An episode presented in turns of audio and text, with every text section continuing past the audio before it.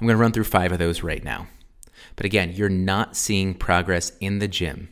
Anyone but more importantly, because of my fellow ADHD uh, individuals that feel challenged and their inattentiveness, that hyperactivity, the impulsivity. These things can get in our way. And remember this is that this is not an excuse, it's just a reason. It's a way, it's an explanation just to understand why it's a little bit harder.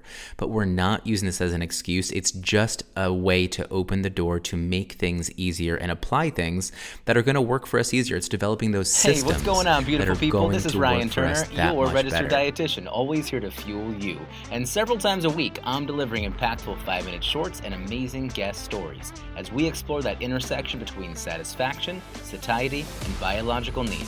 It's all to help you control and overcome binge eating, improve performance, and support your body composition goals. But hey, remember, if it's working for you, your health, your mindset, and your definition of success, no one deserves to tell you different. You do you. Fuel you.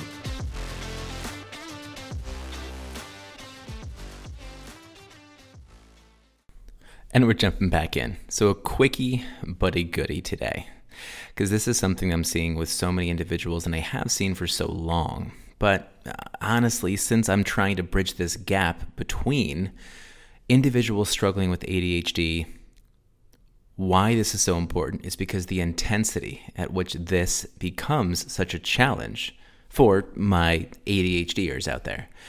Now, this is honestly going to be in any of this content that I'm trying to bring to you. Um, I'm just bridging this gap. By no means does anything I bring from a nutrition standpoint, from body comp standpoint, from a performance standpoint, health standpoint, should it only involve or only be applicable to anyone with ADHD. It can be for anyone.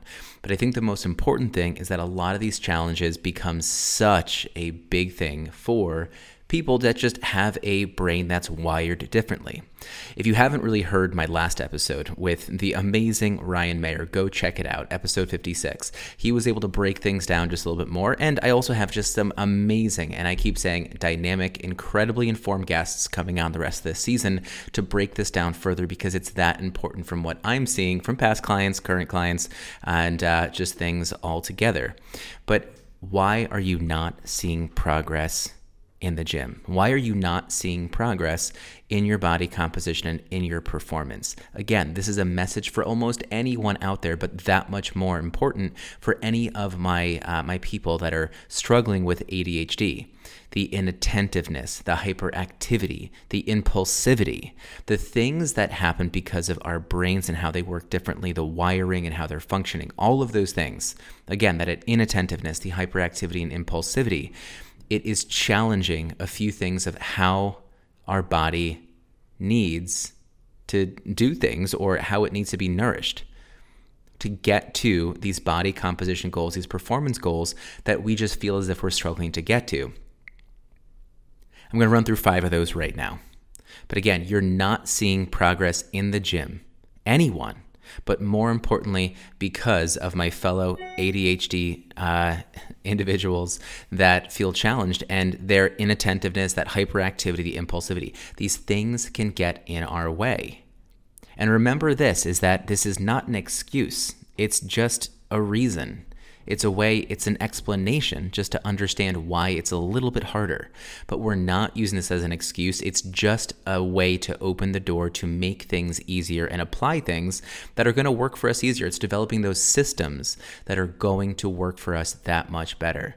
But five things. Number one, if you are training fasted or you're chronically under eating calories, protein, you are not going to be able to reach your body composition goals and your performance goals. This is again for anyone, and I'm just bridging this gap and creating a safe, open space for us to discuss these things. Because what I don't want to hear someone say with this first thing I'm mentioning, right? You continually training fasted, chronically under eating is you just got to eat more. You just got to eat more protein and throw these these these numbers and these thoughts out. Because sometimes it just takes that conversation. It takes a better understanding of why it's happening for us to finally get to a point that makes it easier, develop some systems in our life that are going to allow us to get to those calorie numbers that are more appropriate for fueling and also those protein numbers.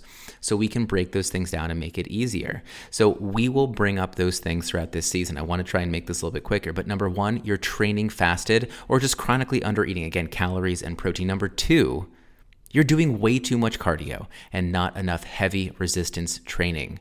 Again, for anyone out there, but more importantly, for any of my ADHDers that are struggling to end up hitting these performance or body composition goals. And I'll tell you when I see this most is when someone just feels as if the cardio is just going to support them more. Maybe it's easier for them to do. And by no means is it wrong because sometimes that cardio, just getting outside, getting out there for a run, is easier than jumping into a gym and going through a full workout where you're going to have to think through certain things and kind of go through ranges of uh, different kind of stresses and, you know, uh, even just like loading up a bar to lift. Those things are challenging and I get it. And so while some of these tips and tricks that we'll bring up later in this season to kind of combat this, they might not be mind blowing, but it's again creating that safe space, that that better understanding of why it's harder for us. So again, you're doing too much cardio, and it's not to put blame or guilt on you for doing it, because I know that doing that kind of thing, setting a thing, set, setting time aside to run, to walk, to do something can help you. But we have to just have the acceptance that without that heavy resistance training, you're probably not going to get to some of the goals that you want to get to. And it's only an issue if your expectation or your desire is to get there. So that's the biggest thing. So, how can we think about changing this?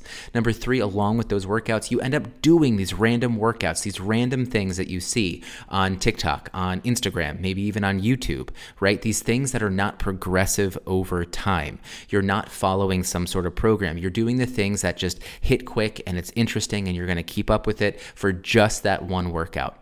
If it's not progressive, if it's not something where you know that you're getting stronger, it's likely not going to help you so much. Again, congratulations. I want to applaud you. I want to give you credit for getting yourself active, getting out there for a walk, getting out there for a run, doing what you need to do to help your brain, to help your brain, to help your body. But again, the expectation and taking that next step into maybe some performance goals and body composition goals if you don't want it, that's okay. But this is again a message for anyone that's struggling to get to those areas, and specifically my ADHDers that might end up having just those extra hurdles to get there.